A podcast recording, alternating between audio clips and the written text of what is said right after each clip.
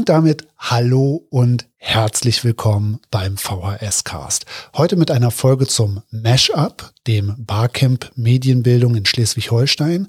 Wir fassen in dieser Folge das Mashup zusammen. Wir haben Originaltöne dabei und wir haben einen fantastischen Gast Johannes Carstens vom offenen Kanal Schleswig-Holstein.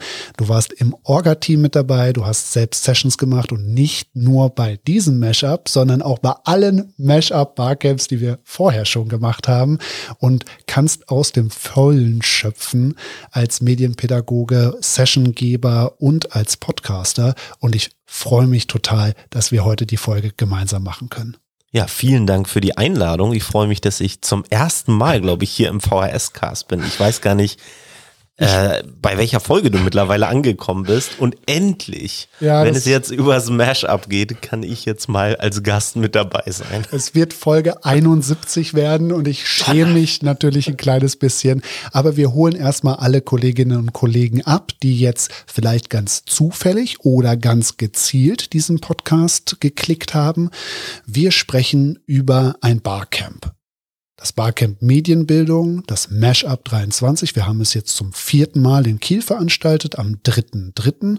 Und es wird organisiert von einem Bündnis an Veranstaltern. Der offene Kanal ist mit dabei, mein Arbeitgeber der Landesverband der Volkshochschulen. Wir haben auch die Förde VHS, also die Kieler Volkshochschule mit dabei und die Landeshauptstadt und da vor allen Dingen das Dezernat für Bildung. Und das Besondere am Mashup ist ja, dass es nicht nur Medienbildung in der Kita oder Medienbildung in der Schule ist, sondern bildungsbereichsübergreifend äh, über das Thema gesprochen wird. Ja, ein, ein Barcamp als Format finde ich halt total cool, weil es halt mal ein neues Format ist. Ne? Wir haben diesen großen Bereich der Medienbildung und du hast ja schon gesagt, ähm, wir hatten nicht eine ganz spezielle Zielgruppe, sondern es waren wirklich Personen aus allen Bereichen mit dabei. Also es waren MedienpädagogInnen mit dabei, es waren ähm, MitarbeiterInnen aus der Stadt Kiel mit dabei, Personen, die in Volkshochschulen arbeiten. Und es war wirklich ein buntes Publikum. Das fand ich total cool. Und das ist das Schöne, was wir versuchen, halt diese gemeinsamen Schnittmengen zu finden in der Veranstaltung und ähm, ungewöhnliche Lösungen und Verknüpfungen herzustellen. Ja, also dass das Thema riesig breit ist und es aber vielleicht in einem anderen Bildungsbereich schon eine kreative Lösung gibt ja, für das, was dich selber umtreibt. Ja, und du wärst vielleicht nie auf einen Gedanken gekommen, dass eine Kita da schon einen super spannenden Ansatz hat, den wir vielleicht in der Volkshochschule in der Grundbildung nutzen könnten. Ja? ja, sind halt die Themen, die tauchen halt in allen möglichen Berufsgruppen auf und in allen, äh, in ganz unterschiedlichen äh, Zielgruppen. Dann bevor es jetzt richtig losgeht, nochmal einen ganz kurzen Satz dazu, was jetzt hier in der Folge auf die Hörenden zukommt und vor allen Dingen, wie das Ganze entstanden ist, wie wir diesen Podcast hier produzieren. Wir haben Schnipsel mitgebracht, also O-Töne, Gespräche, die während des Barcamps entstanden sind und sitzen jetzt hier einige Tage später und spielen diese Clips jetzt gleich ein und reflektieren das Ganze nochmal, bringen das Ganze zusammen ähm, in, zu einem schlüssigen Dokumentationspodcast, sodass ganz viele von den fast 20 Sessions, die stattgefunden haben auf dem Barcamp, hier zumindest angerissen werden, dass man ein Gefühl dafür bekommt, welche Themen wurden da diskutiert und vor allen Dingen, dass man halt, wie das in einem Podcast üblich ist, auch so ein kleines bisschen tiefer in die Themen reinkommt, als wenn man jetzt nur die Schlagworte liest. Ja, vielleicht noch mal ein, zwei kurze Sätze zu dem Format des Barcamps. Ähm, das wird ja häufig auch als Unkonferenz bezeichnet. Ne? Also das es gibt eigentlich keine TeilnehmerInnen, sondern TeilgeberInnen. Deswegen weiß man als Veranstalter am Anfang ja noch nie so wirklich, was überhaupt so auf einen zukommt. Welche Themen mitgebracht werden, weil die Themen selber von den TeilgeberInnen kommen. Also am Anfang findet so eine Sessionplanung statt und in dieser Sessionplanung wird halt überlegt, welche Themen interessieren euch und könntet ihr euch vorstellen, dazu eine Session zu machen. Wir kommen ja noch im Laufe dieses Podcasts zu einigen ganz konkreten Session-Vorschlägen. Aber du hast es ja schon gesagt, es ist nicht das erste Mashup, das äh, stattfindet oder stattgefunden hat dieses Jahr. Und ähm, ich finde das total interessant zu sehen, wie sich die Themen auf diesem Barcamp eben auch im Laufe der Jahre verändern und wie sie sich anpassen. Mhm. Wir haben diesmal eine Podcast-Bühne aufgebaut. Der offene Kanal hat ja schon im letzten Jahr tolle Erfahrungen mit dem Public Podcast-Format gehabt. Also da eine kleine Bühne hingestellt ähm, und es wurden während der Veranstaltung immer wieder interessante Leute auf die Couch geladen. Du hast da viele tolle Interviews geführt. Auch äh, andere Kolleginnen und Kollegen hatten da einfach die Möglichkeit, in Mikrofone zu sprechen und deshalb haben wir jetzt auch qualitativ hochwertige Aufnahmen Aufnahmen von dem Tag, äh, die wir uns gemeinsam anhören und die wir als Grundlage für den Podcast hier nutzen können. Ist einfach total cool zu sehen, wenn wir, also wir waren mit dieser Podcast-Bühne ja vorne auf der Bühne ähm, bei der Veranstaltung und es ist total cool zu sehen, die Wirkung so einer Podcast-Bühne zu spüren. Also zwei entspannte Sessel, die da vorne standen, mit zwei Mikros dazu und ja, die Leute sind quasi auch von alleine gekommen, haben dann mal zugehört, sich in die zweite Reihe gesetzt, bevor sie sich dann selber getraut haben, mal ans Mikro zu gehen und mit mir oder mit anderen Personen einen kurzen Talk über das Barcamp abzuhalten. Dann können wir doch direkt gleich in den ersten O-Ton einsteigen. Und da hast du mit Dennis Heckener gesprochen. Der hat so ganz kurz zusammengefasst, was es für interessante Sessions gab und was ihn ganz besonders interessiert hat. Hi, ich bin ähm, Dennis und ich bin Teilnehmer äh, des heutigen Barcamps hier.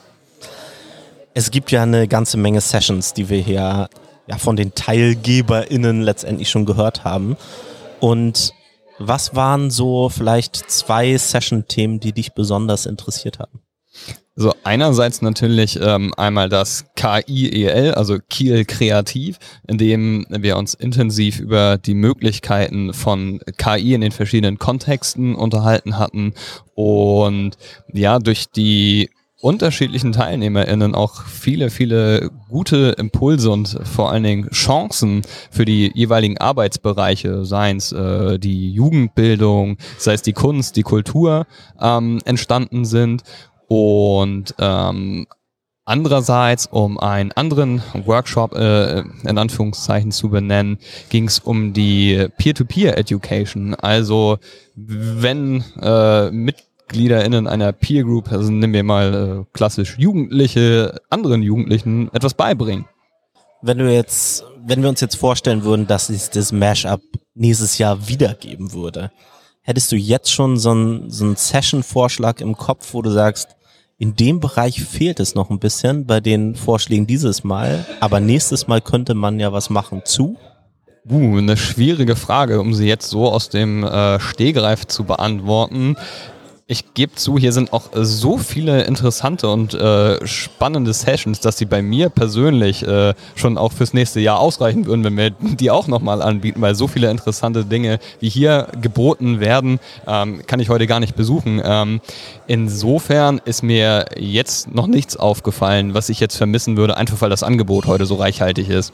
Ja, dann viel Spaß noch weiterhin auf jeden Fall. Vielen Danke Dank. dir, werde ich haben. Was Dennis hier beschreibt, ist ja so ein ganz typisches Barcamp-Problem, dass äh, so viele Sachen parallel zueinander stattfinden, dass man vielleicht gar nicht alles mitbekommen kann. Äh, deshalb legen wir ja auch hier so ein bisschen mehr Augenmerk auf die Dokumentation, geben uns da nochmal extra Mühe, dass äh, auch das, was man vielleicht nicht live mitbekommen konnte, zumindest in Auszügen äh, die Leute noch erreicht. Wie war das für dich an dem Tag? Äh, wie viele äh, Sachen waren interessant für dich? Was konntest du alles noch mitnehmen? Was musstest du liegen lassen auf dem Weg? Also aus dem Stehgreif heraus könnte ich bestimmt oder hätte ich bestimmt an mindestens fünf verschiedenen Sessions gerne teilgenommen, weil ich jetzt auf der Podcast-Bühne war, war es schwieriger. Natürlich. Aber der große Vorteil ähm, bei dem Mashup, wie auch bei vielen anderen Barcamps, war natürlich, dass es auch in den Sessions eine Dokumentation gab, also wo man im Nachhinein nochmal raufschauen konnte und denn die wichtigsten Stichworte sich nochmal durchlesen konnte.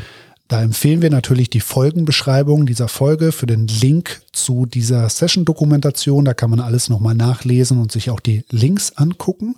Und im nächsten Gespräch hast du Anna Emil, die das Barcamp moderiert hat, ähm, auch nach der Session gefragt, die sie am meisten interessiert hat. Und sie hat uns berichtet, wie sie einen kleinen Ausflug gemacht hat während des Barcamps. Das fand ich total toll, dass wir im Vorfeld die Fühler ausgestreckt haben zum Fab Lab. Das ist ja von unserem Veranstaltungsort, dem Wissenschaftszentrum in Kiel, ungefähr so zwei Minuten fußläufig entfernt.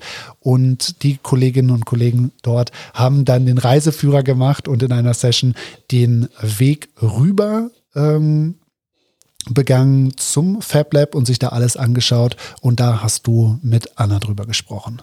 An dieser Stelle ganz kurz eingeflochten. Schöne Grüße an unsere Kollegin Ute Sauerwein-Weber von der Servicestelle Digitalisierung, die das Barcamp im letzten Jahr moderiert hat, dieses Jahr auch moderieren wollte, krankheitsbedingt ausgefallen ist. Anna ist da ganz kurzfristig eingesprungen, hat einen super Job gemacht. Schöne Grüße an die beiden, wenn ihr das hier hört. Vielen lieben Dank für eure tolle Arbeit ich fand es total cool zu sehen, wie als diese Session dann losging. Man ist ja wirklich an einen engen Zeitrahmen äh, gekoppelt und wie dann quasi diese ganze Horde von Personen zum Fab Lab rübergegangen ist und da dann halt einfach Sachen ausprobiert haben. Und Anna hat mir in dem Podcast auch einfach, einfach nochmal ganz begeistert davon berichtet, wie sie rübergegangen ist und was sie da alles äh, erleben konnte.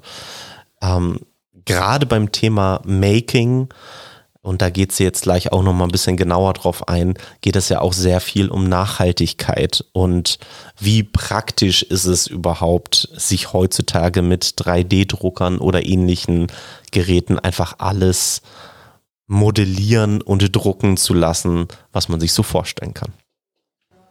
Ich wollte eigentlich total gerne zu benachteiligte Gruppen gehen, aber habe es dann nicht geschafft. Ähm, aber ich war mit im Fab Lab. Das hat mich wirklich äh, total begeistert. Also ich habe zwar jetzt auch schon öfter so ähnliche Dinge gesehen, wusste aber selber nicht, dass es das hier gibt im Wissenschaftspark und fand es sehr, sehr spannend und auch es hat mich schon begeistert, wie zugänglich dieser Ort auch ist, auch für die Öffentlichkeit und dass sie das eben auch äh, dezidiert anstreben, da Menschen diese ganzen Möglichkeiten näher zu bringen, eigentlich vom, vom, sag ich mal, Konsum, von so einem reinen, ich, ich muss irgendwie ähm, Dinge konsumieren zu, ich kann auch selber was machen und ähm, kann mir selber meine Lösungen bauen und schaffen und kreativ werden. Wie sehr sie das leben, fand ich jetzt wahnsinnig beeindruckend und, und am überraschendsten. Also das hatte ich heute jetzt nicht so erwartet und ähm, ja, fand das sehr, sehr cool. Kannst du da mal zwei, drei Beispiele geben, was in diesem Fab Lab so möglich ist? Die haben sehr viele 3D-Drucker und ähm, mit unterschiedlichsten Materialien. Also man kann, oh Gott, ich bin jetzt auch keine Expertin, ne? aber man kann auf jeden Fall mit, mit äh, Harz ähm, was machen. Das sind dann etwas stabilere Materialien. Dann gab es die Möglichkeit eben auch mit äh, so einem Nylon-Material ähm, kleinere Modelle zu bauen. Und äh, ich habe das gerade eben tatsächlich angesprochen. Ich habe ich hab eine Schraube zu Hause, die man nicht mehr nachkaufen kann. Und ich habe gedacht, ich komme einfach demnächst mal mit dieser Schraube dahin und äh, lass mir die einfach mal drucken. Also ja, die Möglichkeiten ja, ich, sind vielfältig. Ich glaube tatsächlich, als 3D-Druck jetzt so auf den Consumer-Markt so richtig angekommen ist, alle haben erstmal irgendeinen Quatsch gedruckt. Und ähm, da ist natürlich auch die große Frage der Nachhaltigkeit. Wie sieht das aus im Making-Bereich? Ähm, und mittlerweile sind wir an dem Punkt angekommen, dass genau das, was du gerade beschrieben hast, also dass, dass letztendlich sinnvolle Sachen modelliert werden können und dann im zweiten Schritt eben ausgedruckt werden können. Und dass wir halt auch viel mehr bei so einer Material-Recycling-Idee halt auch sind, dass der Plastikmüll, den es da ja auch teilweise gibt, wenn man mit Plastik druckt, recycelt werden kann und dann halt wieder eingesetzt werden kann. Es ging auch gerade eben darum, dass das Plastik eben auch zum Teil aus Maisstärke ist, also eben, dass es wieder biologisch abbaubar ist. Und ich finde tatsächlich, dass ja, dieser 3D-Druckbereich, am Anfang dachte ich, es, geht um Spielereien und inzwischen sehe ich das wirklich eigentlich als fast eine der großen Lösungen äh, gegen die Wegwerfgesellschaft. Also, weil wie viele Dinge werfen wir weg, weil weil kleine Sachen kaputt sind oder man ähm, irgendwie irgendwas abgebrochen hat und diese Sache nicht ersetzen kann.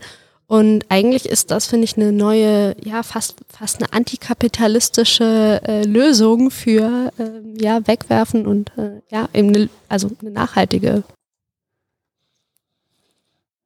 Ich war auch ganz kurz im Fab Lab mit und war total begeistert. Da waren fast 40 Leute gefühlt in dieser äh, Parterre. Ähm, das ist ja ein Makerspace, der natürlich viel Platz hat, aber der total knüppelvoll war mit Leuten, die auch fast alle das allererste Mal im FabLab waren. Und das finde ich total toll, dass wir das mit dem Mashup auch machen konnten, Leuten einfach einen Zugang äh, erstmal zu bieten, so einen kleinen Türöffner, ja, um zu sagen, das gibt schon so viele tolle Möglichkeiten, praktisch sich mit Medienbildung, mit Making auseinanderzusetzen.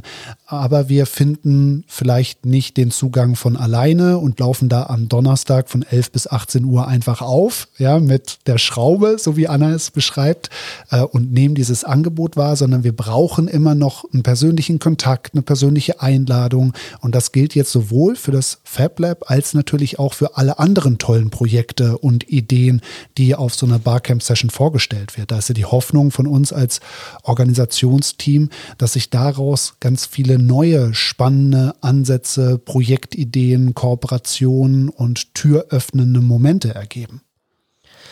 Ja, Barcamps bieten ja mit ihren Sessions immer nur diesen ganz kurzen, wie lange war es, 30 Minuten, mhm. 30-minütigen Einblick in irgendein Thema, was einen interessiert. Und es ist wirklich nur so einmal kurz durch den Türspalt schauen.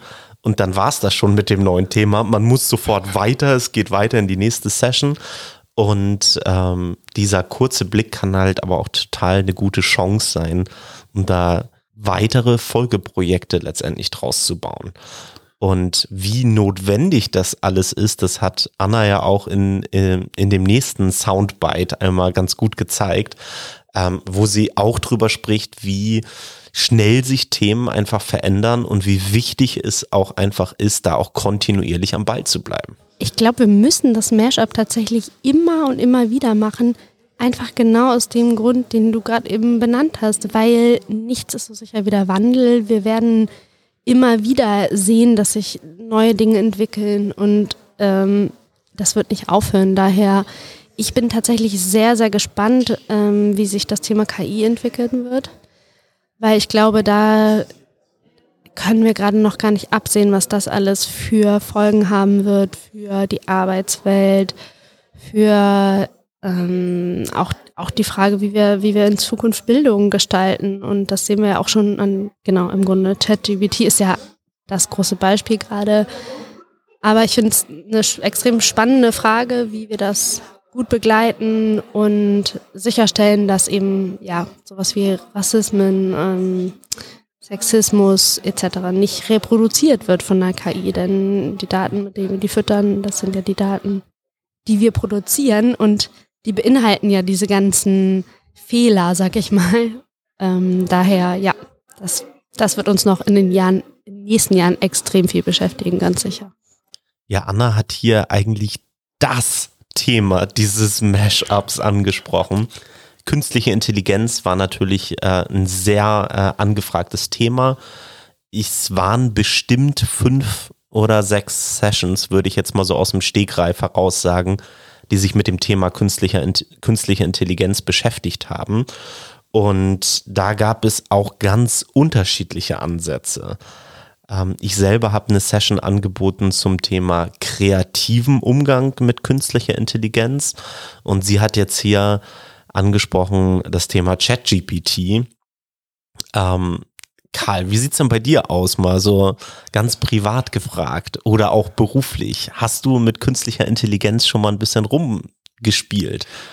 Also wir sind ja jetzt nicht beim ersten Mashup dabei, sondern du hast ja letztes Jahr schon eine Session zu kreativen Tools ähm, gemacht, äh, die verschiedene KIs mittlerweile können. Bildgenerierung finde ich super faszinierend ähm, mit äh, Midjourney, mit äh, dem Open AI Tool DALI äh, habe ich schon experimentiert. Jetzt natürlich habe ich auch mal in ChatGPT reingeguckt. Finde das total spannend, weil es natürlich für uns als Volkshochschulen A, natürlich ein Tool ist, ja, oder Tools sind, ja, die wir für verschiedene Dinge gut nutzen können, ja, aber wir natürlich einen Bildungsauftrag mitbringen, auf diese Sachen hier äh, hinweisen müssen, so, also das ist natürlich ein super mächtiges, starkes Werkzeug, ja, aber was ist die Verantwortung, der verantwortliche Umgang dann damit?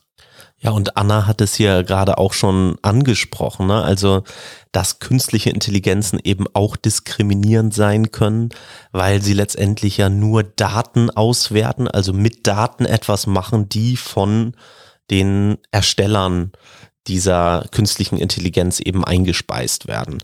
Das finde ich einen total wichtigen Punkt und da haben wir in der Kreativ-KI-Session haben wir auch drüber gesprochen Ethik und künstliche Intelligenz war ein Riesenthema. Ähm, Wenn es zum Beispiel, also ich weiß es nicht mehr ganz genau, wann es war, aber es gab mal einen Artikel ähm, und der Artikel hat festgestellt, in Notsituationen würde eine künstliche Intelligenz, wenn sie entscheiden müsste zwischen wen rette ich, ein Mann oder eine Frau, würde sie eher den Mann retten. Okay. Ja da kann ich mir natürlich die lebhafte Diskussion in der Session gut vorstellen. Lebhafte Rückmeldungen gab es auch, als Tore Olaf Kühn vom IQSH seine Session vorgestellt hat. Und zwar ähm, stand er morgens da und hat gesagt, ja, ich verstehe diesen ganzen Hype-Train zu ChatGPT überhaupt nicht. Das regt mich eigentlich auch mehr auf, ja, als es sollte was ist denn da jetzt anders als beim Sprachlabor vor 40, 50 Jahren? Ja, das war damals genau so eine brillante Lösung für all unsere Probleme und alle haben das hochgejazzt, wie es nur ging. Und jetzt, 40 Jahre später, wissen wir mit der Rücksichtsbrille, ja, dass das vielleicht doch nicht so perfekt und super war, wie damals die Methodik und Didaktiker das verkauft haben. Und mit dem gleichen Blick hat er auch dann äh, sowohl in der Session als auch im Gespräch mit dir draufgeschaut auf das Thema und gesagt, da ist eine gewisse kritische Distanz, eine reflektierte Herangehensweise total wichtig, vor allen Dingen in unserer Position als MultiplikatorInnen, ja, die ähm, er ist ja im IQSH zuständig für die Lehrerfortbildung in ganz Schleswig-Holstein. Ja, sowohl ihr beim offenen Kanal als auch wir im Landesverband der Volkshochschulen sprechen natürlich mit einer ganzen Menge Leute, die dann in der Bildungstätigkeit auch Dinge weitergeben, ja, die wir so hochjazzen in dem Moment und sagen, wow, KI, ja, ihr müsst unbedingt was zu KI machen, ja, sonst seid ihr hinten dran. Ähm, wie war das im Gespräch mit Tore? Wie, wie hast du das wahrgenommen und warst du auch in seiner Session? Leider nicht, um die zweite Frage zu beantworten. Ich muss aber sagen, dass was ich aus diesem Gespräch äh, mit äh, Tore mitgenommen habe, ist einfach, dass es unglaublich wichtig ist, Person nicht abzuhängen und ähm, alle Leute mitzunehmen und nicht auf jeden Hype-Train äh, mit aufzuspringen und alle mitzureißen, sondern halt wirklich ganz gezielt zu gucken, wo sind die Chancen, die ich mit diesen Werkzeugen, denn das sind Medien ja meistens, habe.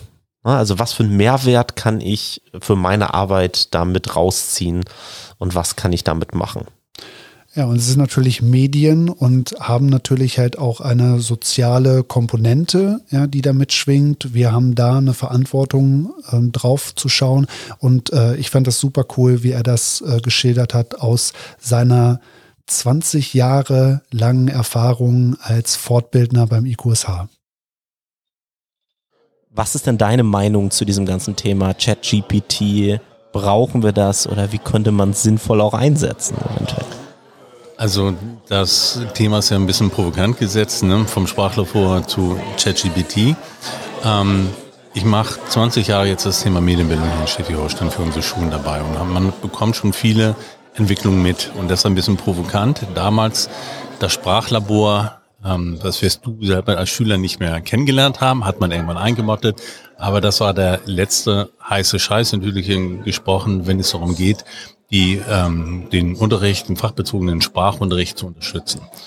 Und da hat man sich sehr begeistert, auch für die technischen Möglichkeiten. Und hat nachher festgestellt, ja, das Unterricht, Schule dann doch ein bisschen anders funktioniert und die haben sich so in der Fläche nie durchgesetzt. Und meine Frage wird in der Session eben auch sein, ist die neue, und es ist auch eine technische Innovation, ähm, in diesem Fall KI, beziehungsweise hier bei ChatGPT mit diesen Sprachmodellen zu arbeiten.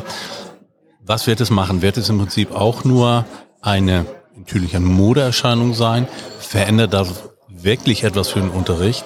Dass einige Menschen da jetzt sehr begeistert sind? Betrifft es alle? So, wen betrifft es? Und meine Frage ist, ähm, was ist am wichtigsten? Und ich glaube, das ist nicht die technische Innovation. Ich glaube auch nicht, dass die technische Innovation dann Schule verändert. Es schafft sicher neue Möglichkeiten, aber es sind immer die Menschen die Lehrkräfte, die verantwortungsvoll ihre Aufgabe dort machen, dass sie schauen, was bekomme ich durch neue Möglichkeiten, durch technische Innovation. Da brauchen wir auch ein bisschen Zeit, um das umsetzen zu können. Aber das ist immer das Wichtigste, die Menschen erst im Blick zu behalten. Dass jetzt eine für mich persönlich formulierte Aufregung wahrgenommen wird. Überall alle sagen, das ist der letzte heiße Scheiß, das müssen wir unbedingt machen. Da bin ich vielleicht ein bisschen bedächtiger. Bei 20 Jahren hat man schon viele Dinge gesehen um Dinge in Ruhe auszuprobieren. Dass man nicht nur die Möglichkeiten, sondern auch die Herausforderungen sieht und dass man in dem Bereich versucht, sich zu positionieren. Das wäre so ein bisschen die Idee. Ja, ich glaube, das Entscheidende ist wirklich, dass man sich dem, den neuen Themen, den neuen Medien, den neuen Möglichkeiten durchaus auch öffnet und halt auch schaut, was kann das erstmal und dann im zweiten Schritt halt auch guckt, wie kann Schule das auch sinnvoll einsetzen, weil ja das Ziel letztendlich auch ist, dass man die SchülerInnen ja zu kompetenten Menschen ja letztendlich in die Zukunft schickt. So. Und ähm, ich glaube das auch, da, da braucht es Zeit, bis Schule das auch ähm, gut einsetzen kann. Experimentieren kann man natürlich schon deutlich vorher. Aber ja, es ist spannend, aber du hast es auch gerade schon gesagt, ne? in 20 Jahren hast du schon so viel kommen und gehen sehen ich glaube, dass, dass das Thema KI uns weiter auch beschäftigen wird, ob es jetzt ChatGPT ist oder die, die anderen Anwendungen, die jetzt danach kommen. Bin ich auf jeden Fall sehr gespannt. Da bin ich auch gespannt. So was meine Erfahrung ist, entscheidend ist der Punkt, dass wir die Menschen mitnehmen. Ähm, und wir haben hier in dem, wie ich finde, tollen Veranstaltung zur Medienbildung genau diese Herausforderung. Wir nehmen die Menschen mit. Und ich glaube, da müssen wir eben gucken, ähm, dass viele jetzt begeistert sind, heißt nicht, dass alle begeistert sind. Und ähm, meine Aufgabe oder auch die Aufgabe bei uns im, im Landesinstitut ist es eben quasi insgesamt für die Lehrkräfte tätig zu sein und die auch entsprechend mitzunehmen. Das haben wir aber garantiert auch in anderen Bereichen. Das ist ja nicht nur eine Frage von, von Bildung und Schule, sondern in allen gesellschaftlichen Angelegenheiten. Wir müssen aufpassen, die Menschen nicht zu verlieren. Und dann auch nicht nur die Begeisterung, die jetzt diesen Hype auch auslöst, wo man sagt, alles verändert sich. Ja, gucken wir auch nochmal. Wäre ich gespannt, wo wir vielleicht im halben oder in einem Jahr sind, wie wir es dann noch einschätzen. Chancen bewerten, Möglichkeiten ausprobieren, würde ich dir absolut recht geben, das sollten wir tun. Aber in diesem Kontext nah an den Menschen dranbleiben, damit wir die mitbekommen.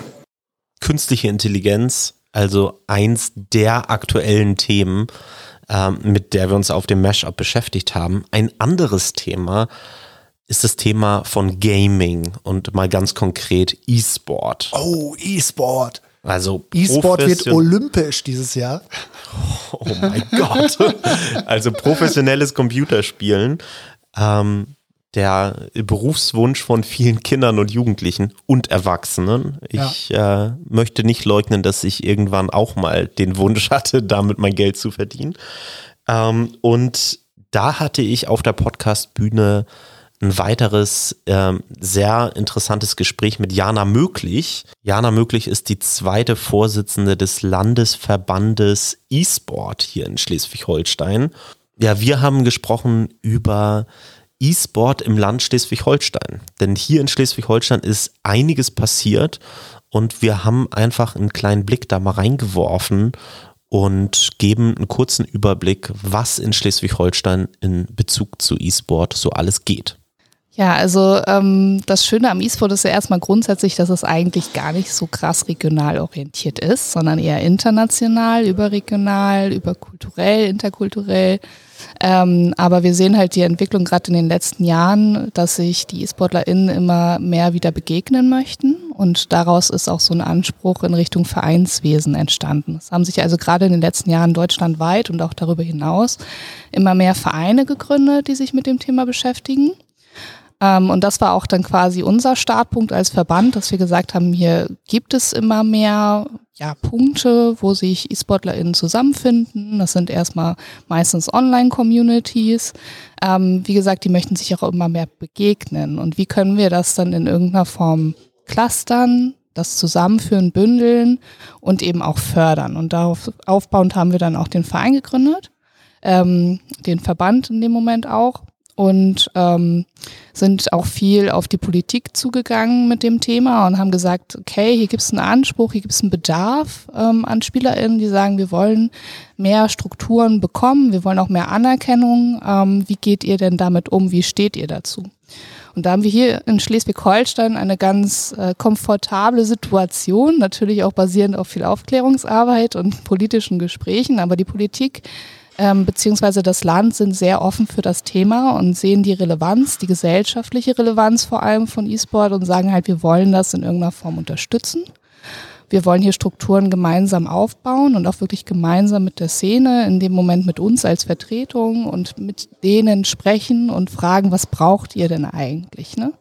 Und das ist einerseits die Szene, aber andererseits auch ähm, TrägerInnen darüber hinaus, die sich mit dem Thema beschäftigen. Also gerade Sportvereine, es gibt viele Sportvereine bei uns, äh, die Mitglied sind, die ähm, auch sagen, wir wollen moderner, digitaler werden und das Thema E-Sport ist so groß, das können wir vielfältig dafür nutzen. Und das sind halt Entwicklungen, die hier passieren, aber auch deutschlandweit. Und wie gesagt, die Politik hat hier in Schleswig-Holstein da den Bedarf erkannt und hat eben gesagt, wir fördern das und da sind wir sehr, sehr glücklich drum und suchen immer wieder den Austausch, um das Ganze gemeinsam hier zu gestalten und Strukturen aufzubauen.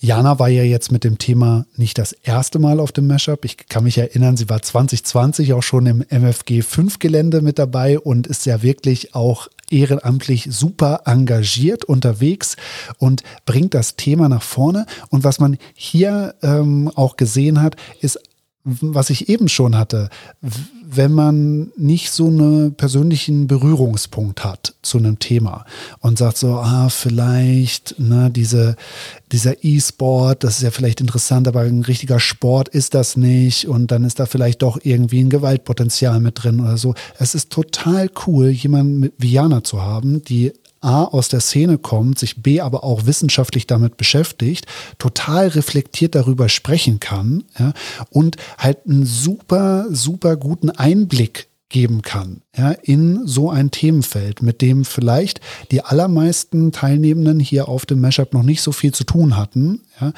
Das fand ich mega gut, äh, dass der Landesverband das möglich macht, dass Jana auch da ihre Zeit äh, investiert, um äh, für dieses Thema zu sensibilisieren und auch zu zeigen, was es schon für Strukturen gibt in Schleswig-Holstein, an das sich auch Sportvereine wenden können, wenn sie sagen, jetzt, das ist ein Thema auch für uns, dass wir, dass wir für uns äh, zugänglich machen wollen, dann haben sie da ja Strukturen und Möglichkeiten. Und dann hast du weiter mit Jana gesprochen und einen ganz äh, spannenden Kniff gemacht, äh, den ich total gut fand, äh, dass du ihr nämlich so ein paar Standard-Klischees über E-Sport und Gaming gegeben hast, auf die sie dann total schlagfertig und äh, reflektiert gekontert hat. Ich tue jetzt mal so, als ob ich überhaupt keine Ahnung habe von Gaming und E-Sport. Ja und werf dir jetzt einfach mal ein paar Vorurteile, wenn es ums Thema Gaming geht, direkt an, an den Kopf. Gut, dass ich keine Shooter-Spielerin bin, aber leg los.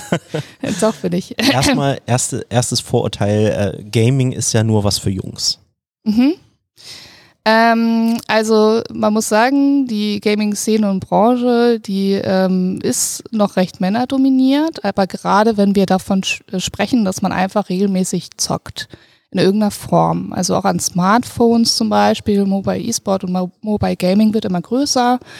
ähm, aber eben auch an Spielekonsolen oder PCs. Wenn wir von der Spielerbasis sprechen, dann ist die ausgeglichen. Also wirklich 50-50, Mädchen, Jungs, Männer, Frauen und alles darüber hinaus. Ähm, ich komme ja aus dem E-Sport-Bereich, wo es wirklich ums Wettbewerbsorientierte geht. Also da wird auch trainiert regelmäßig und da gibt es Regelwerke und eben Turnierstrukturen. Und da sieht es eben ganz, ganz anders aus. Das ist ein stark männerdominierter Bereich.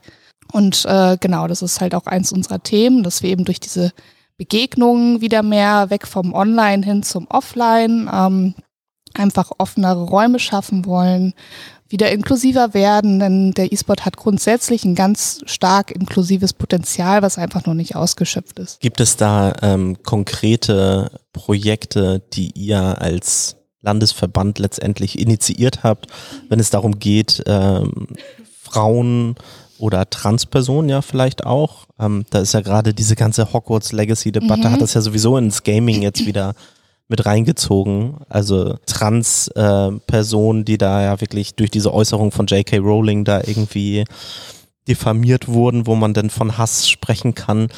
Ähm, aber habt ihr da so konkrete Projekte, um das, du hast gesagt, äh, E-Sport bietet äh, extreme Potenziale in Sachen Inklusion oder Diversität mhm. generell. Habt ihr da irgendwie so, so Vorstellungen oder konkrete Projekte, um das Thema anzugehen? Also ähm, grundsätzlich kann man sagen, dass wir uns eben bemühen, unsere Veranstaltungen, die wir ähm, eben organisieren, das können Netzwerktreffen sein oder letztes Jahr haben wir die ersten ähm, offiziellen Landesmeisterschaften deutschlandweit durchgeführt, ähm, dass wir die so offen und willkommen und inklusiv wie möglich gestalten. So, das ist ein Grundanspruch von uns. Ähm, wir haben jetzt, da wir das Thema Diversität noch nicht fest bei uns verankert haben, sondern immer mehr in Anführungsstrichen mitdenken, auch bei der Besetzung von SpeakerInnen zum Beispiel, also von ReferentInnen auf unseren Events und so, haben wir jetzt keinen expliziten Arbeitskreis oder ähnliches. Aber ähm, es gibt hier in Schleswig-Holstein auf jeden Fall Initiativen. Ähm, ich war zum Beispiel äh, beim eSports Nord e.V., das ist eben ein E-Sport-Verein aus Flensburg, ganz, ganz im Norden von Schleswig-Holstein war ich Gleichstellungsbeauftragte jahrelang. Und da haben wir so Workshops äh, angeboten zum Thema Diversität im E-Sport-Verein zum Beispiel und haben da halt Tipps gegeben. Ich bin ja selber Frau, identifiziere mich so, bin Spielerin und habe auch meine Erfahrungen äh, gemacht als solche in der äh, Szene und ähm, haben dementsprechend auch Tipps gegeben, wie könnt ihr euch denn öffnen, wie könnt ihr es schaffen, mehr Spielerinnen explizit anzusprechen oder eben auch Transpersonen, non-binäre Personen ähm, und wie könnt ihr auch in eurer Kommunikation möglichst undiskriminierend unterwegs sein, etc. Ne? Also, dass man sich auch selber Regeln gibt und äh, beispielsweise auch eine Null-Toleranz-Politik verfolgt und sagt, wenn es wirklich mal einen Fall gibt von Diskriminierung, dass wir das sehr, sehr ernst nehmen, dass wir mit der Betroffenen, den Betroffenen sprechen und äh, dementsprechend auch für uns Konsequenzen daraus ziehen. Also was für eine Rolle spielt Aufklärung letztendlich? Mhm. Ähm, Bezug zu Gaming? Du hast es ja eben gerade schon kurz angesprochen. Ähm, was sind so die Themen, die bei dem Überbegriff Games halt eben total wichtig sind und wo es euch letztendlich auch wichtig ist, die ganz offen und ehrlich anzusprechen? Mhm. Also ähm, was äh, erstes Thema ist, eins in Richtung äh, Vorurteile oder Klischees, ähm, hast du ja eben schon ein bisschen angeteasert. Das ist aber auch, dass Games nur was für junge Menschen ist oder Jungs in dem Moment.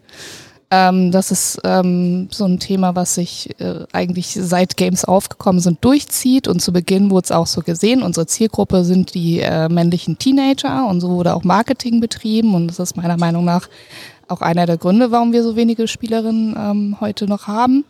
Aber äh, darüber kann es halt zum Beispiel gehen, ne? dass wir erstmal erzählen, wie sieht denn die Zielgruppe von Games allgemein aus, wie sieht die Zielgruppe von E-Sport aus, wie ist auch der Altersdurchschnitt, denn die E-SportlerInnen, die werden auch älter, die, äh, der moderne E-Sport, den gibt es über 20 Jahre, das heißt, diejenigen, die mit damit aufgewachsen sind, sagen wir, sie haben mit 12, 13 angefangen zu zocken, die sind jetzt Mitte 30, Mitte, Ende 30 ähm, und haben halt auch einfach, wir sind jetzt einen anderen äh, Lebensschritt gegangen und machen äh, so Dinge wie ich jetzt zum Beispiel im Managementfunktionen im E-Sport und sagen, wir gehen selber in die Organisation, machen die Events, die wir uns damals als Jugendliche gewünscht haben, auch wenn wir selber nicht mehr aktiv spielen, leider. Ich bin auch Mitte 20 in Pension gegangen sozusagen. Man wird irgendwann zu alt. So. Man wird irgendwann zu alt.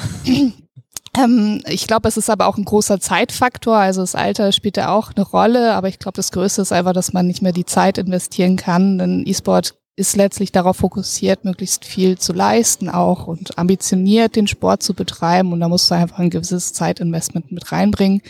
Das heißt nicht, dass man viel, viel, viel, viel zocken muss, sondern und trainieren muss, sondern dass man halt auch äh, strategische Besprechungen macht etc. und sich viel mit dem Titel an sich auseinandersetzt, mit den Karten, mit den Waffen, je nachdem, was für ein Spiel man spielt. Ja, ich halte es für unglaublich wichtig, dass es halt Personen wie dich gibt oder wie den Landesverband gibt, die selber aus der Szene kommen, die selber Erfahrungen gemacht haben und diese Aufklärungsarbeit dann letztendlich auch leisten können, weil ich bekomme es ja mit, wenn man in der Schule unterwegs ist und man trifft Schüler, SchülerInnen, da gibt's ganz häufig den Berufswunsch, ich möchte im E-Sport irgendwie mein Geld verdienen, ich möchte YouTuber*in werden, Twitch-StreamerIn werden. Oder plakativ InfluencerIn. Oder, Einfach genau, irgendwie, richtig. irgendwie berühmt werden in dem Bereich. Und das ist ja alles super easy, Mm. denkt man sich halt so. Ähm, und es geht nur ums viele Zocken und ums Mhm. viele Konsumieren und Social Media und alles zu nutzen.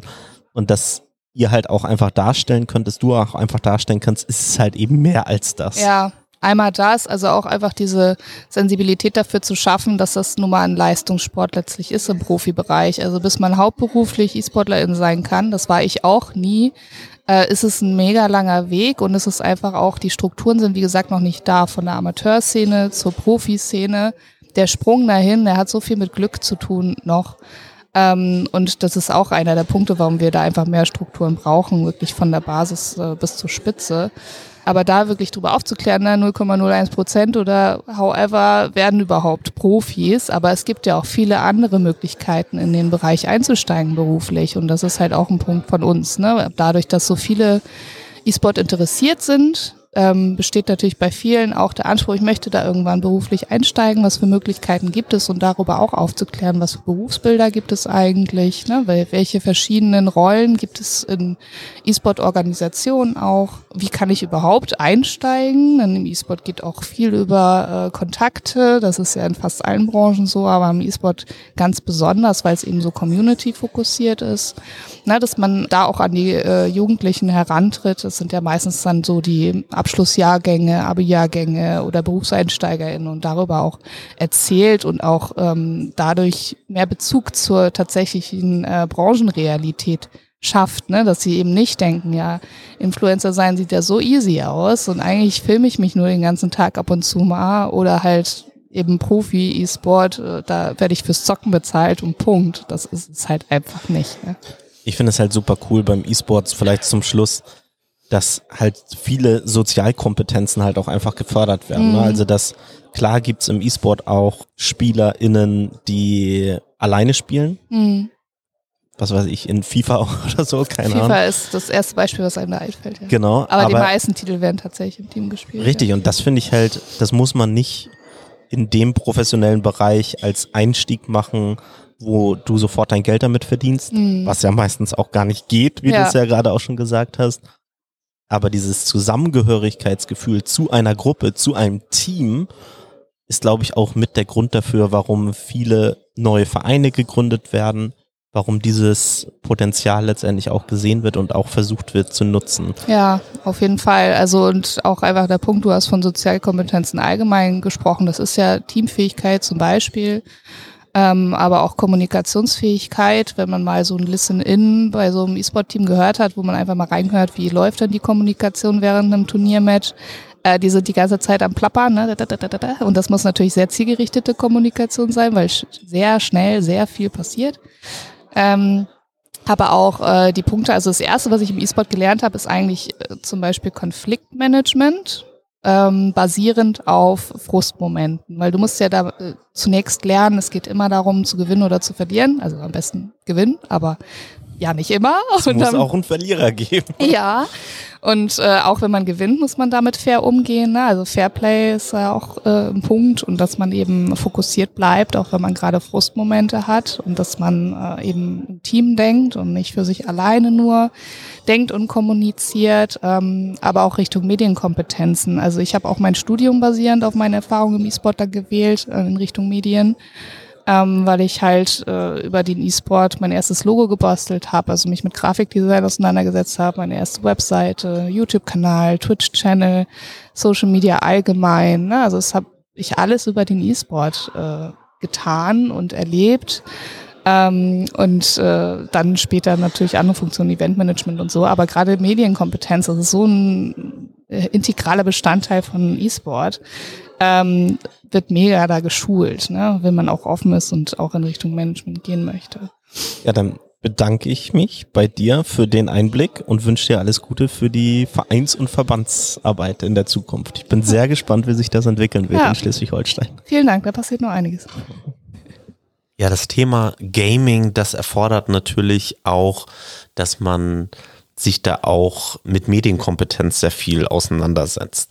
Es ist ein Thema, was unglaublich faszinierend ist für Kinder und Jugendliche, junge Erwachsene. Und deswegen ist es auch sehr wichtig, dass man da in der Präventionsarbeit halt auch sehr früh ansetzt. Also ähm, um im E-Sport erfolgreich zu werden, heißt es ja, das heißt nicht, dass man super viel gamen muss, um super gut zu werden. Und diese Aufklärungsarbeit ist total wertvoll durch Personen wie Jana, die sich halt auskennt in der Szene und davon berichten kann. Aber damit hört es halt eben auch nicht auf, denn Prävention, Medienprävention muss auch an den Schulen passieren. Und eine große Zielgruppe auf dem Mash-up waren beispielsweise auch Personen, die in der Schulsozialarbeit gearbeitet haben. Und Schule wird permanent gefragt, was ist überhaupt mit Medienprävention und Me Medienerziehung? Könnt ihr das bitte alles gerne machen an der Schule? Und da hatte ich einen weiteren äh, Talk mit Marcel Schröder von der Aktion Kinder- und Jugendschutz Schleswig-Holstein über ein Projekt, was da einen sehr wertvollen Ansatz hat, ein sogenanntes Peer-Projekt. Medienpeers, genau, oder Medienscouts, was ist das eigentlich? Wo ist da der Unterschied? Ähm, Im Prinzip ist es das Gleiche. Das eine ist wieder der wissenschaftliche Begriff, Peers, Medienpeers. Das sind im Prinzip äh, engagierte Schülerinnen und Schüler, die sich aus einer eigenen Haltung heraus, aus einem Eigeninteresse heraus ähm, zur Aufgabe gemacht haben, dass sie die Medienkompetenzförderung an ihrer Schule unterstützen wollen und ähm, nach einer entsprechenden Ausbildung äh, selbst ein Peer-Projekt an ihrer Schule gründen wollen. Und ähm, da fungieren sie dann als Ansprechperson für die Belangen der Schülerschaft. Ähm, sie bieten Workshops an zu Themen wie Cybermobbing und Hate Speech, Cybergrooming, aber auch äh, Selbstbild in sozialen Medien, überhaupt die Themen äh, Datenschutz und äh, wie will ich mich eigentlich präsentieren im Internet. Ja, das Ganze läuft natürlich äh, unter dem unter dem äh, Thema Medienkompetenz, also der bewussten und reflektierten Nutzung von Medien. Die möchten wir damit fördern. Wir möchten Raum schaffen für die Auseinandersetzung mit digitalen Medien und äh, wir möchten natürlich auch wichtige Präventionsthemen, bewussten Umgang dadurch fördern. Marcel spricht ja jetzt hier über Peerarbeit in der Schule, wo es natürlich auch eine, Rahmenbedingung oder einen Rahmenauftrag gibt. Äh, Peerarbeit ist natürlich jetzt aber auch in anderen Generationen genauso ein Werkzeug, ja, das wir einsetzen können. Jetzt nicht nur SchülerInnen als Medienpeers und Medienscout auszuarbeiten und auszubilden, ja, sondern auch mit Älteren da zu arbeiten ich glaube, sowohl der offene Kanal als auch die, die Volkshochschule hat da ja auch schon den Ansatz der Multiplikatorenfortbildung. Also wo man halt wirklich sagt, man arbeitet halt mit Personen, die ihr Wissen dann weitergeben und weitertragen können. Für mich ist da eine große Chance letztendlich auch in der Medienbildung drin, dass man erstens haben wir in unserer Arbeit äh, nicht so eine riesen Zielgruppe, die wir bedienen können äh, oder bedienen müssen, sondern wir können halt auch sagen, wir verlassen uns darauf, dass das Wissen in den Worten der Person, die wir fortgebildet haben, auch eben weitergetragen wird. Und das kann sein, dass man da mit SeniorInnen arbeitet, das kann man sein, dass man mit SchulsozialarbeiterInnen arbeitet, mit Lehrkräften oder also was auch immer. Überall ist Peer-Arbeit in irgendeiner Form, glaube ich, total wertvoll. Ja, und total cool zu sehen, wie Marcel und das AKJS äh, das Thema jetzt weitertreibt, ja, wie sie da ihr Netzwerk stärken. Und das ist total etwas, wo wir interessiert drauf schauen, auch als Landesverband der Volkshochschulen, um zu gucken, was können wir da konkret daraus lernen, wie können wir das auf unsere eigene Arbeit übertragen. Ja, besonders cool finde ich daran, dass es halt auch Möglichkeiten der Vernetzung gibt. Also, dass wenn man ein Peer-Projekt jetzt in dem Fall der AKJS in der Schule startet, dass es auch die Möglichkeit gibt, da sich mit anderen Medien-Peers oder Medien-Peer-Projekten zu vernetzen, sich auszutauschen, zu gucken, welche Methoden haben besonders gut funktioniert. Und ähm, ja, das finde ich sehr wertvoll. Und dann natürlich solche Anlässe wie das äh, Barcamp Medienbildung, das Mashup zu nutzen, um genau solche Kooperationen zu stärken oder anzubahnen. Das war auch ein persönliches Highlight von mir auf der Veranstaltung, dass äh, ich auf dem letzten Medienkompetenzfestival die Möglichkeit hatte, zusammen mit den Kolleginnen von der Verbraucherzentrale über deren Projekt Fake Shop to Go zu sprechen, wo sie eine richtig tolle Posterausstellung haben, die auf die ganzen Gefahren und Fallstricke von Fake-Shops ähm, im Internet aufmerksam machen. Und das haben wir als Session angeboten, äh, zusammen mit Mobil Digital, dem Projekt, äh, mit dem wir unterwegs sind im Land und äh, auf Dorffesten, auf Jubiläen, auf öffentlichen Orten unterwegs sind und auf das Thema Medienbildung und Digitalität aufmerksam machen und da Zugänge schaffen. Und da haben wir auf dem Mashup zusammen mit den Kolleginnen von der Verbraucherzentrale vor unserem Bus diese Plakatwände aufgebaut, haben eine kleine Einheit dazu ausprobiert und werden das jetzt basierend auf dieser Erfahrung nochmal anpassen und im Sommer mit auf die Straße nehmen können. Und das finde ich total cool, so ein äh, Barcamp und so eine 45-Minuten-Session nutzen zu können, um mit engagierten Kolleginnen aus ganz unterschiedlichen Bereichen halt natürlich ein richtig gutes Feedback zu bekommen und dann so ein Projekt auch nochmal auf eine nächste Stufe bringen zu können. Ja, das Thema Medien, das ist ja immer sehr gerätegebunden. Karl. Und ich weiß, die Volkshochschule, der offene Kanal, wir haben eine Unmenge an unterschiedlichen Geräten, die man testen kann. Oh ja. Aber es hat mich deswegen umso mehr gefreut, dass ein Session-Vorschlag, der gekommen ist, das Thema Nachhaltigkeit von Geräten mhm. war.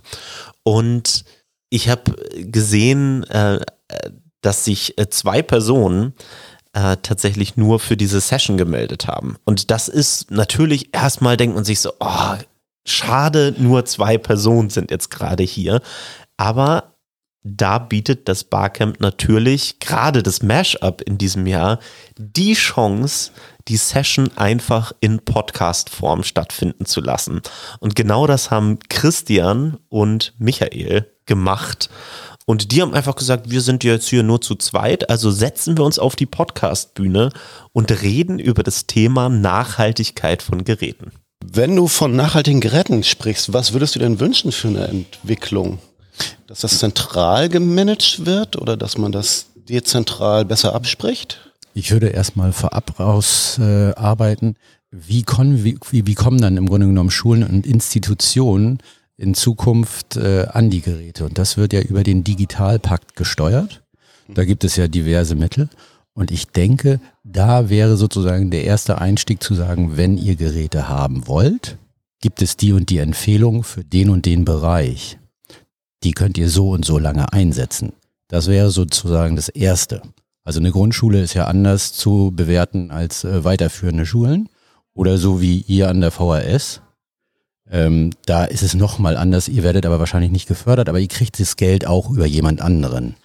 Und der sollte es dann auf jeden Fall schon steuern. Das wäre das Erste. Eine Steuerung so im Sinne von, ähm, ihr seid eine Grundschule und hier habt ihr einen Katalog an sinnvollen Geräten? Richtig, genau das ist es, weil ich denke, viele Schulleiterinnen sind ähm, ein, ja, wenn sie nicht selber in dem Thema stark involviert sind, also persönlich zu Hause vielleicht damit arbeiten ähm, und recherchieren können, doch überfordert, was nehme ich und was passt überhaupt zu meiner Schule. Und da kommt so viel Input, dass ich dann auch ja die Lehrerschaft noch mit an der Schule mit ins Boot nehme. Und dann äh, sind wir eben bei dem Thema, es wird sehr, sehr viel gesprochen, aber am Ende kommt keine Lösung. Und da ist es schon besser, wenn man einen Katalog hat. Ja, das äh, würde natürlich den Gedanken unterstützen, dass man dann vielleicht auch äh, gewisse Rahmenverträge aushandelt, dass man sagt, okay, dann bestellt man große Mengen zu günstigeren Preisen, vielleicht bei dem gleichen Anbieter und dann kostet es die einzelne Schule dann vielleicht weniger. Einerseits, andererseits ja vielleicht auch, würde man dann vielleicht auch von den Schulen oder würden die Schulen dann vielleicht erwarten, dass es vielleicht auch eine ähm, zentrale Administrationsstelle gibt, die sagt, okay, ihr habt uns äh, Geräte von einem bestimmten Typ empfohlen ähm, könnte die eigentlich auch für uns äh, pflegen und administrieren. Zentral. Das ist der eine Fakt. Und ich bin jetzt wieder auch in der Verantwortung der Industrie. Das heißt, wenn die die Sachen ja verkaufen, haben die die bessere Möglichkeit, aus den Innereien sozusagen wieder Neues zu erschaffen. Das heißt, so eine Art Rücknahmemodus der Industrie müsste gleich mit verhandelt werden. Wenn das nicht funktioniert, müssten die dann, so wie du es eigentlich vorhin schon erwähnt hast, welche Schule könnte welche Geräte in einem Tausch zum Beispiel gebrauchen? Bei Rücknahme sprichst du aber nicht von Entsorgung, sondern du sprichst sozusagen von Rücknahme von funktionsfähigen Geräten, die man zu einem zweiten Leben dann sozusagen verhelfen könnte. Genau. Und dann in der Industrie oder dann auch wieder in den Schulen?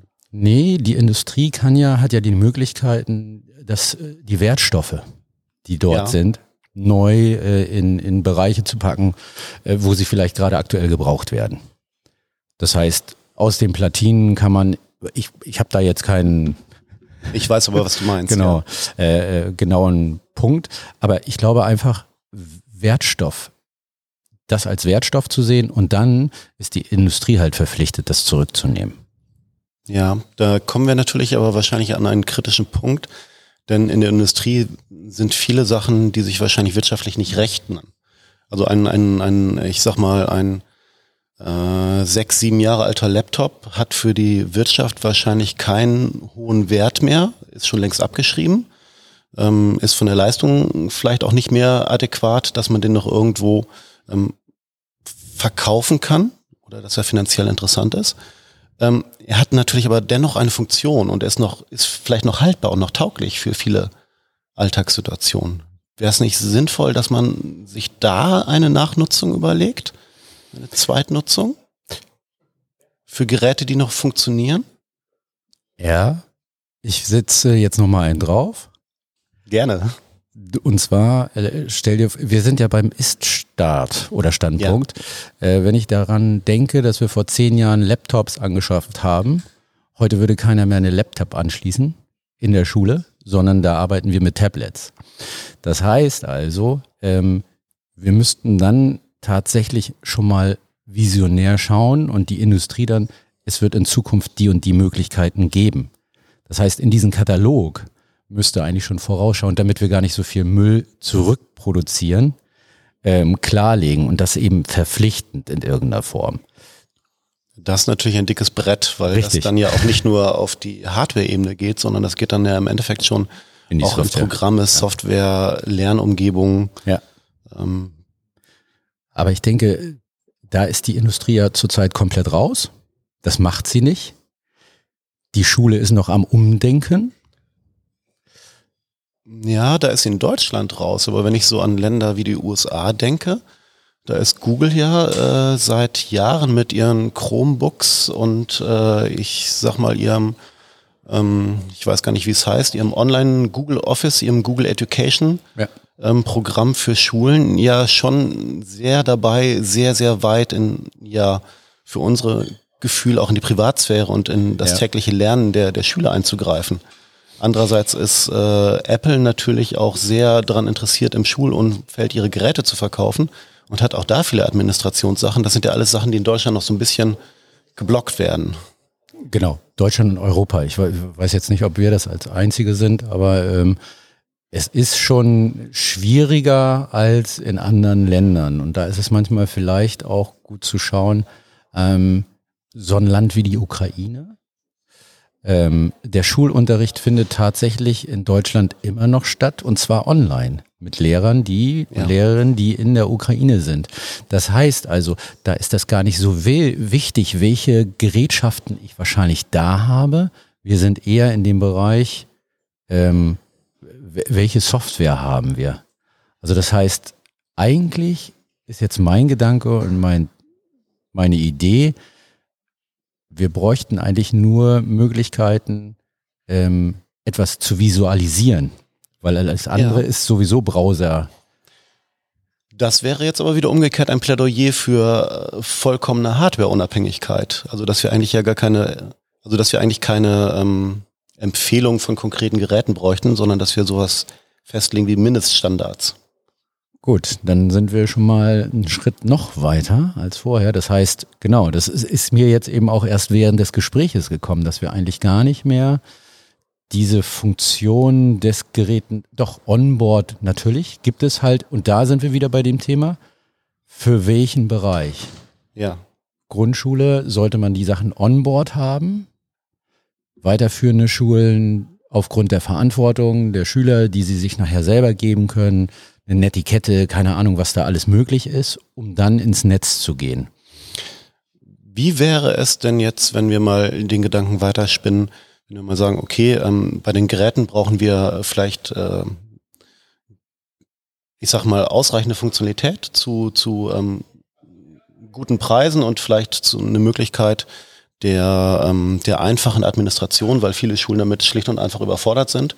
Oder ich sage jetzt mal, Lehrer an Schulen vielleicht Besseres zu tun haben sollten, als äh, ein, sich um die Hardware zu kümmern.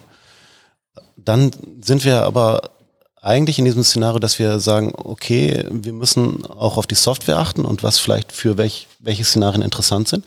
Wäre es vielleicht gut, wenn man sagen würde, okay, wenn ihr in der Schule ein Tablet anschafft für Jahrgangsstufe XY, dass man gleich schon mit einer vorinstallierten Möglichkeit von ein paar Apps irgendwie gleich, also das Tablet ausliefert, fertig für Klasse 1 bis 4, fertig für Klasse 5 bis 7, dass man sowas plant?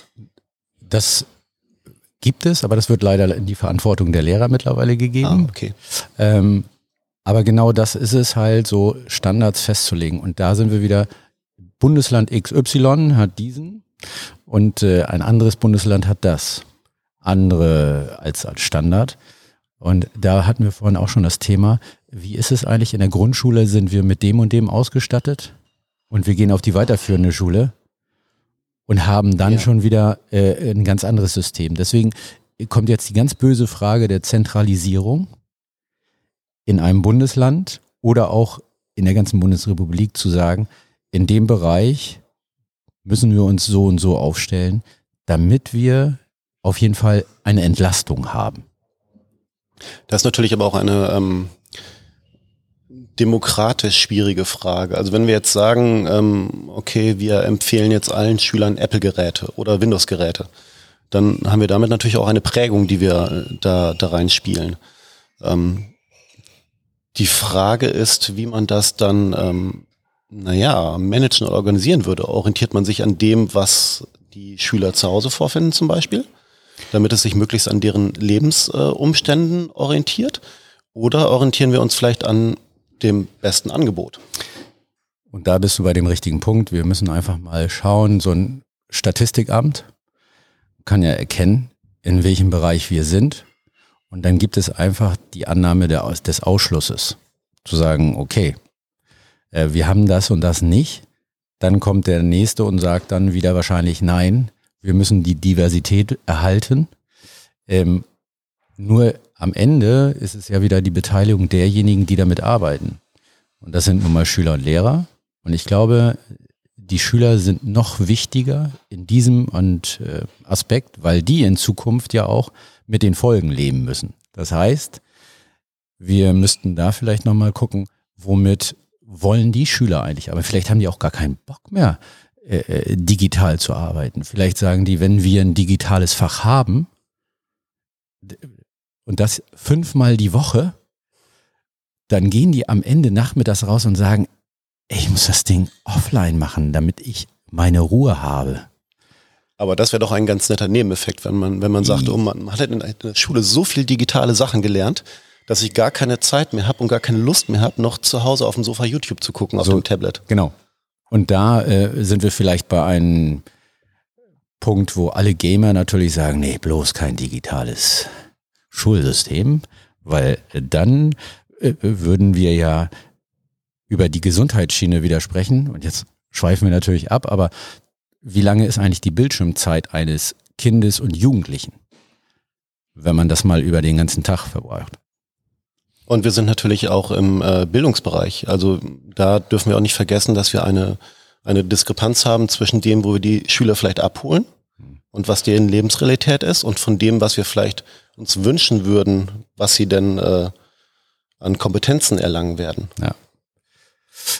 Spannende Themen, aber grundsätzlich würde ich sagen, ähm, die Geräte als solches, wie wir sie jetzt haben, Laptops, dürften eigentlich nicht mehr in Schulen kommen und Tablets nur in der Funktion, dass ich diverse Möglichkeiten habe, sie zu nutzen in einer schulspezifischen Form und danach im Grunde genommen ähm, vieles webbasiert machen kann. Okay, Gegenargument. In der Arbeits, im Arbeitsleben werden die meisten Leute vor Laptops sitzen und nicht vor Tablets. Bereiten wir sie auf ihre Freizeit vor oder auf ihre Arbeit? Oder gucken visionär nach vorne und sagen, alles klar, es wird sich in Zukunft sowieso was ändern. Also VR-Brillen. Zum Beispiel. Dann, Dankeschön. Danke. Und wir vertagen das Gespräch, glaube ich, auf eine zweite Folge. Alles klar. Dieses Gespräch zwischen Michael und Christian habe ich übrigens live auf dieser Bühne verfolgt, weil ich das Thema auch total total äh, cool fand und total wichtig finde vor allen Dingen. Und es war für mich so eins der Highlights, einfach mal eine Session zu erleben auf einer Podcast-Bühne und einfach nur zuzuhören. Und ihr konntet jetzt gerade hier als ZuhörerInnen auch einen kleinen Einblick in das Format des Barcamps gewinnen, wie es halt auch sein könnte. Und apropos Highlights, Karl. Ich habe ja gerade schon gesagt, das war für mich so einer der tollsten Momente hier jetzt gerade auf dem Barcamp. Gab es irgendwas auf dem diesjährigen Mashup, was du als dein persönliches Highlight mitnehmen würdest? Das ist natürlich eine Frage, die mir total schwer fällt zu beantworten, weil ich so viele Hüte auf hatte während der Veranstaltung. Ja, und gar nicht so viel Kopf, um richtig zu genießen und richtig wahrzunehmen. Ich habe dann das Essen genossen. Ich fand das Essen von den Resterittern fantastisch. Und natürlich, wir hatten es eben von der Nachhaltigkeit. Ja. Essen, das ansonsten weggeschmissen worden wäre, äh, zu einem fantastischen veganen und vegetarischen Buffet gemacht haben. Und das war eine Rückmeldung, die wir wirklich durch die Bank bekommen haben. Und natürlich auch nochmal ganz besonders wichtig, es geht nicht immer nur um die Ideen, es geht nicht immer nur um die Themen, sondern die ganze Rahmung ist halt super entscheidend. Man muss die richtigen Leute, die richtigen Räumlichkeiten und gutes Essen und guten Kaffee auch mitbringen, so und dann wird das Ganze schon irgendwie funktionieren. Also total schön, dass wir dann auch beim vierten Mal jetzt auch nochmal gefühlt eine Schippe drauflegen konnten.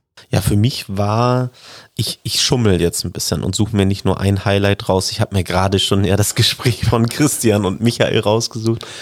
Aber ich sag noch mal zwei weitere Highlights. Das erste war natürlich ähm, die gemeinsame Session mit dir, Karl. Oh, oh wir ja. haben nämlich eine kleine Session zum Thema passiert. Podcasting haben wir angeboten und zwar mit Live ausprobieren. Und das kann halt eben auch das Format des Barcamps abdecken. Also ganz unterschiedliche Session-Formate mit selber ausprobieren, über ein Thema einfach nur reden. Und ich fand den Austausch, den wir in dieser Session hatten, super cool äh, und total wertvoll einfach. Ja, und wenn du sagst verschiedene Zugänge, unsere Kollegin Katharina Krüger von Mobil Digital hat einen kompletten äh, Dom mitgebracht, den sie aus Pappe und 3D gedruckten Schrauben gebaut hat, um über das Thema Open Educational Resources zu informieren. Und das liebe ich ja. Also Leute, die nochmal die extra Meile gehen, um nicht nur eine interessante Session zu machen, sondern halt die Beispiele noch mitzubringen, einen Tag vorher mit ihren Kindern da sitzt und schraubt, ja, und da nochmal Riesenrespekt. Stellvertretend Katharina Krüger natürlich für alle anderen, die da engagiert ihre Sessions mitgebracht haben und mit so viel Liebe und Herzblut dabei sind. Und das zweite Highlight von mir, das ist es einfach immer wieder auf dem Mashup da zu sein. Warum? Kann ich kurz erklären. Es ist erstmal immer wieder ein großes Familientreffen der Medienkompetenzszene in Schleswig-Holstein. Man hat natürlich die unterschiedlichen Veranstalter, Veranstalterinnen, ähm, die dort sind, die man vielleicht seit mehreren Wochen und Monaten mal wieder trifft. Und es sind halt eben auch die Gespräche, die man denn führt während des fantastischen Essens beispielsweise oder des Kaffees, von dem man natürlich nie genug bekommen kann. Ähm, und so ist es halt wirklich eine super schöne Kooperation, ähm, die da jetzt wirklich schon, was war es, das vierte, fünfte Mal ähm, passiert ist. Und das ist für mich immer wieder ein Highlight, alle Personen wiederzusehen, die Gespräche auf dem Flur finde ich immer total ähm, wertvoll. Ja, der Bedarf der Themen ist auf jeden Fall da. Und das ist das Ermutigende, mit dem man in das nächste Jahr starten könnte. Die Themen in Bezug zu Medienbildung, die gehen einem nicht aus. Und nächstes Jahr könnte man mindestens 20 weitere Themen jetzt schon sammeln, über die man dann auch wieder Sessions abhalten könnte. Da sind wir super gespannt, welchen Hype-Train wir dann im nächsten Jahr erleben werden und was wir, was dann das große Aufregerthema ist. Ja, und ich sage erstmal vielen, vielen herzlichen Dank, lieber Johannes, dass du dir die Zeit genommen hast, hier für die 71. Folge des VHS-Casts. Ich hoffe, es wird nicht weitere 71 Folgen brauchen, um dich das nächste Mal hier als Gast begrüßen zu dürfen. Und für alle Hörerinnen und Hörer, die es bis hierher geschafft haben, erstmal, das habt ihr fantastisch gemacht. Danke, dass ihr euch Zeit genommen habt, um hier die komplette Folge durchzuhören. Und ich hoffe, ihr konntet was mitnehmen, inhaltlich, aber auch von der Stimmung her. Und ich hoffe, der Aufwand, diese ganzen O-Töne zu sammeln und für euch hier entsprechend zu präsentieren, hat sich gelohnt. Und damit bis zum nächsten Mal im VHS-Cast und vielleicht auch auf dem nächsten Mashup 2024. Tschüss.